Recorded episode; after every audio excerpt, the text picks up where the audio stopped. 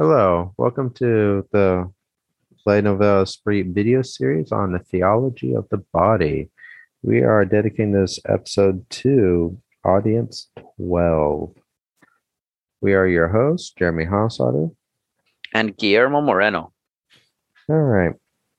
So, in the previous audience, we introduced the concepts of um, a new original experience, that of original nakedness, the first man, first woman. And JP2 argued that it is shame that's going to be the key for understanding what is this original nakedness. So he dedicates this audience to analyzing what is shame. So, at a very basic level, shame is experience with where a man expresses himself as a person. It is a experience within himself towards the outside, facing another person. And some characteristics of this um, experience of shame is that it is a kind of fear in the face of the other person, a fear for one uh, for one's own I, and it is also, on the other hand, kind of a instinctive manifestation of the need for affirmation and acceptance from the other. That it's a need for the affirmation of myself, my I, according to its value and dignity. So, what we have here then is kind of a twofold movement you have this fear, which is a distancing of the self from another self. And then you have, on the basis of this distancing and this kind of need for affirmation acceptance, a um the basis for the personal approach to the other person, to the other I. So you have a way of closing the distance and a way and then this distancing function of shame. So shame has this kind of twofold movement. Now, shame, JP2 is going to argue, expresses the essential rules or norms for the communion of persons and how deeply shame will touch man's original solitude. So, if we recall before, the meaning of original Unity is the communion of persons, which is manifested through the conjugal act.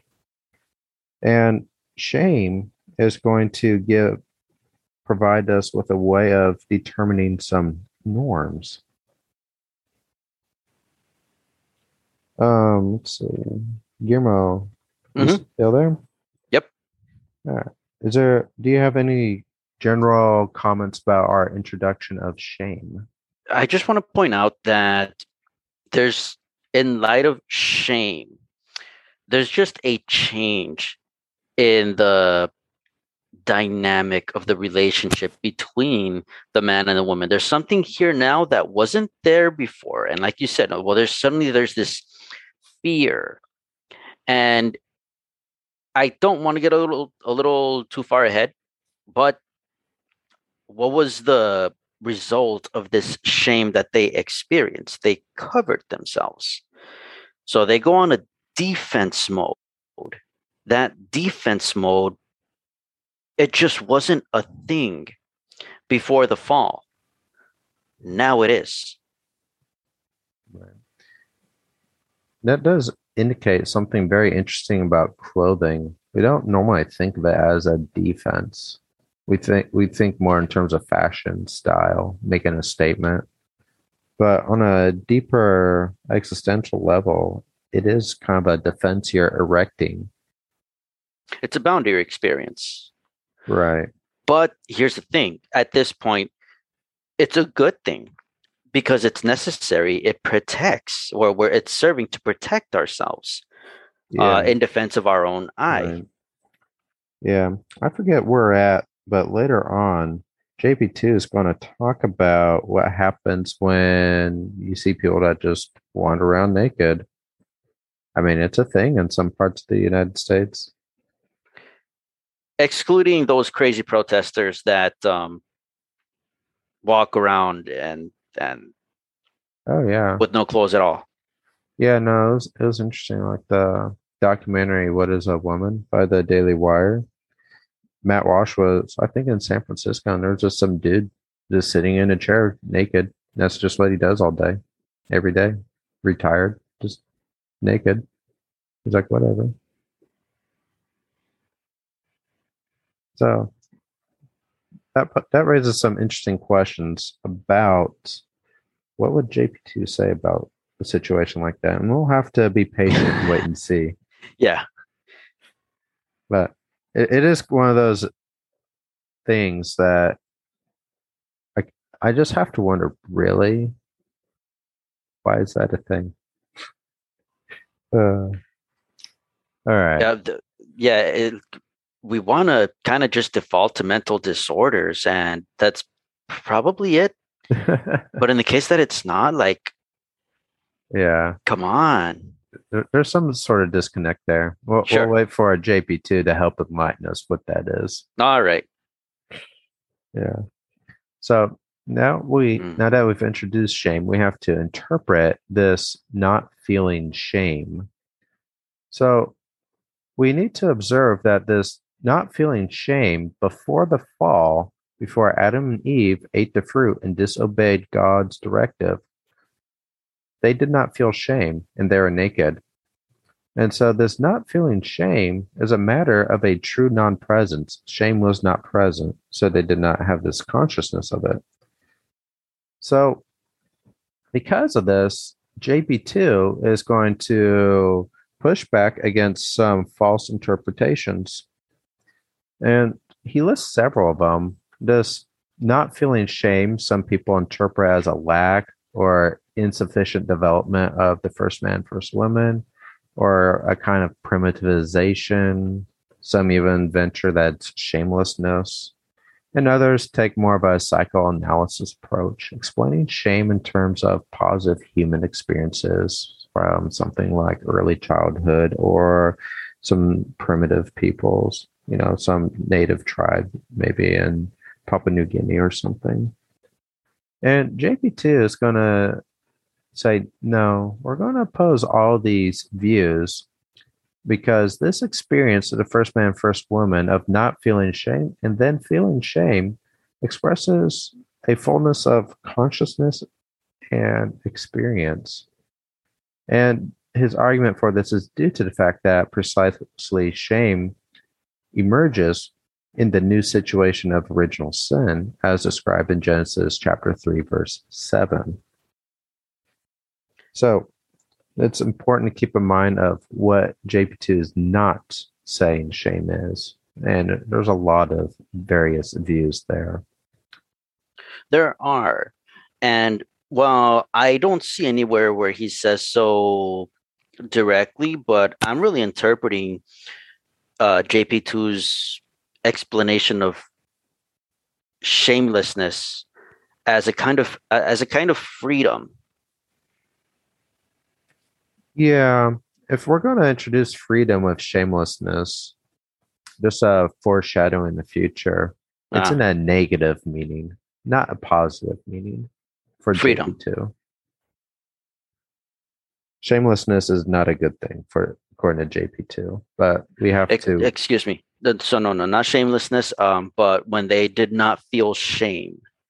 Okay. That's what I um, meant. That's what I meant. I'm sorry. Okay. You wanna you wanna go through your train of thought then again? Yeah. So when the man and, and the woman were naked and mm. did not feel shame. Excuse, uh, here it is, Genesis 2:25. They were naked but did not feel shame. Right?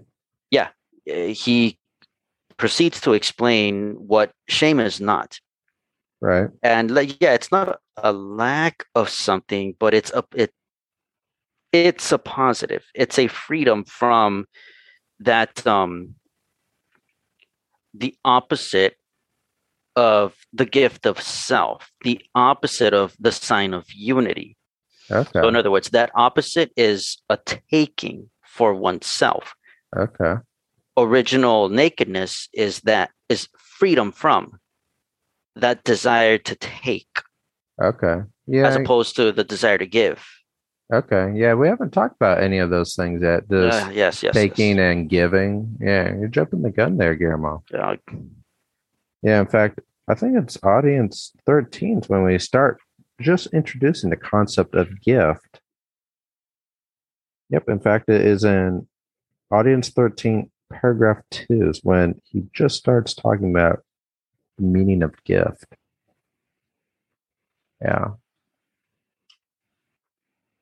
No, no, those are good points. the- yes. it's hard to keep track what we have talked about and not talked about yet.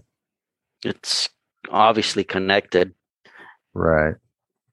It's so intertwined too. Yeah. mhm. All right. Objective, subjective, exterior, and interior. So I want to draw our attention to a couple of different dialectics here. Throughout the entirety of the theology of the body up to this point, JP2 is really kind of bouncing between objective and subjective. There's objective reality that is independent of the constitution of the human person. So, in other words, he is saying there is a reality and it is mind independent. It's something that's there, it exists, God created it. And man comes to experience that objective reality. He encounters it and he encounters it through his subjectivity. So, man, through his consciousness and his experiences, he encounters this objectivity. That's kind of one of the dialectics that's at play in this audience is this kind of tension between objective and subjective. We've seen it many times before, especially in light of how Genesis 1 is kind of the object the description of, of creation in terms of a kind of the objective cosmological um, presentation. And Genesis 2 is more of the subjective encountering of the human person through his experiences of creation that reinforces what Genesis 1 described. And then we have this contrast between exterior and interior perception. So, and that just comes with kind of exterior. We could just think um, the perception of things outside of me and my body, and interior perception, th- the perception of things that concern my body and my re- my perception of myself. And so, with the to begin this part of the audience, then um, we begin with the observation that man has his consciousness. He's not a member of Animalia. He's not. He cannot be identified as an animal. And with this, he comes to the consciousness of his body. So we get, we have the subjective here, where man experiences himself in this manner. That leads him to the objective truth about his metaphysical status as not a animal. And it's also this exterior perception. He sees other animals and their bodies and like, I'm not like that he has this consciousness of his body as different. And this leads to the interior perception of him and his body as being something different and how he relates to the world. And all of these t- these all these dimensions are being integrated in this presentation of JP2s. And so nakedness is a part of this consciousness it comes from sensation, perception. You see the naked man, you see the naked woman before you. And yet, this experience of the body is both exterior and interior. And this interior perception penetrates into man's innermost being, which JP2 calls man's interiority. And this is a new word. The term interiority is another we could say another description for man's subjectivity. It is man's self presence to himself. And so the body which is something that I experience, I have this interior perception of. It expresses my, the personal I, and so it grounds the external perception from within because I experience things as my body, but I also, through my body experience, objective reality, the exterior, have exterior perceptions of that reality. And so you get this wonderful symphony of these concepts all being integrated into a whole here. Are you with us, Guillermo? Yes. Um, did you have anything you'd like to add to this? Nope. All right.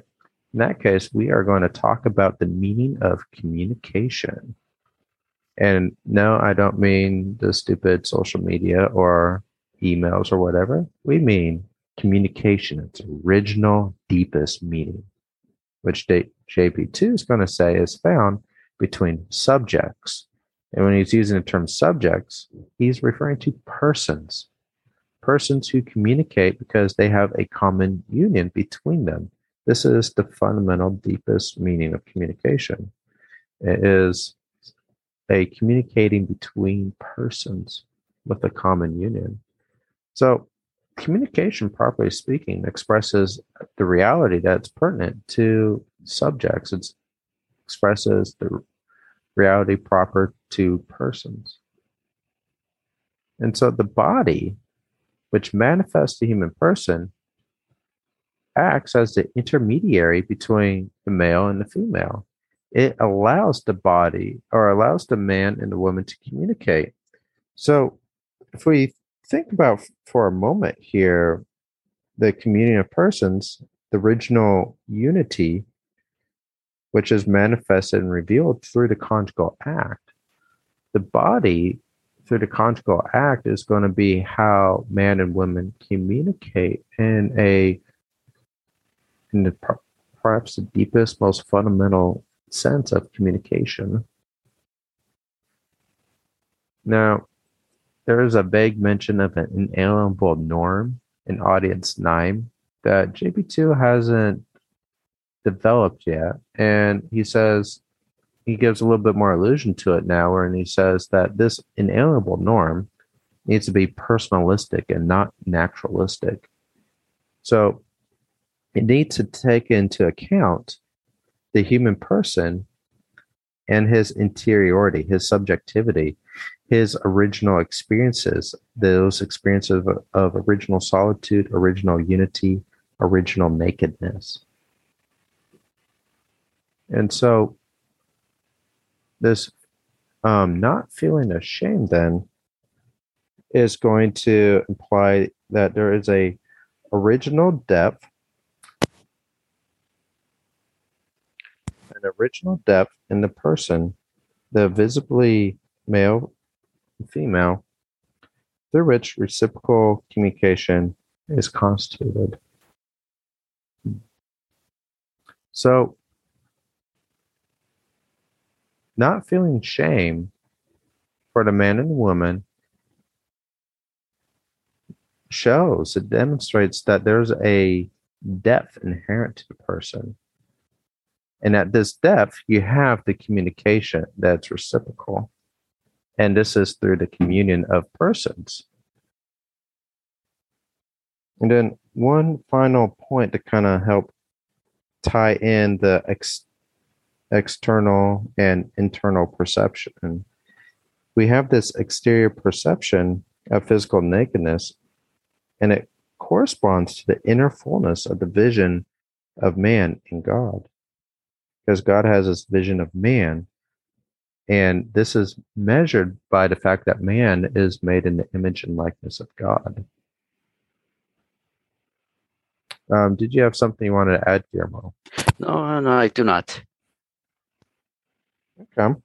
I think then that's going to wrap up this audience. Mm-hmm. So let's see here. Thank you for watching this video. Um, if you have enjoyed our content, please subscribe to our Patreon page um, give it. We ask for your financial support so we can continue doing great things for all of you and to provide you with this awesome content. Please subscribe to our various social media like YouTube, share our content. Um, let's see check out our website. We have lots of awesome articles there. We have also a great podcast, and that podcast covers many topics. Um, where can one find the podcast?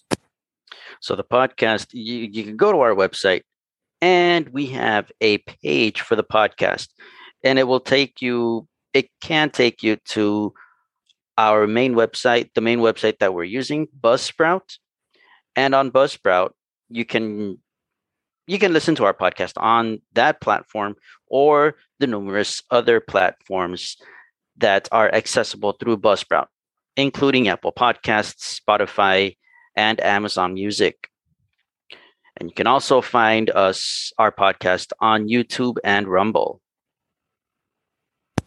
Right. It's a dizzying amount of social media. Yes, frankly, Buzzsprout works perfectly fine. Yeah. And we do have lots of links on our website where you can find our stuff. So if you just go to lenouvelesprit.com slash subscribe, you can find it all there. Too much there. All right. Thank you for watching. Um, any last things, Guillermo? Yeah, just please keep us in your prayers. Right. Yeah.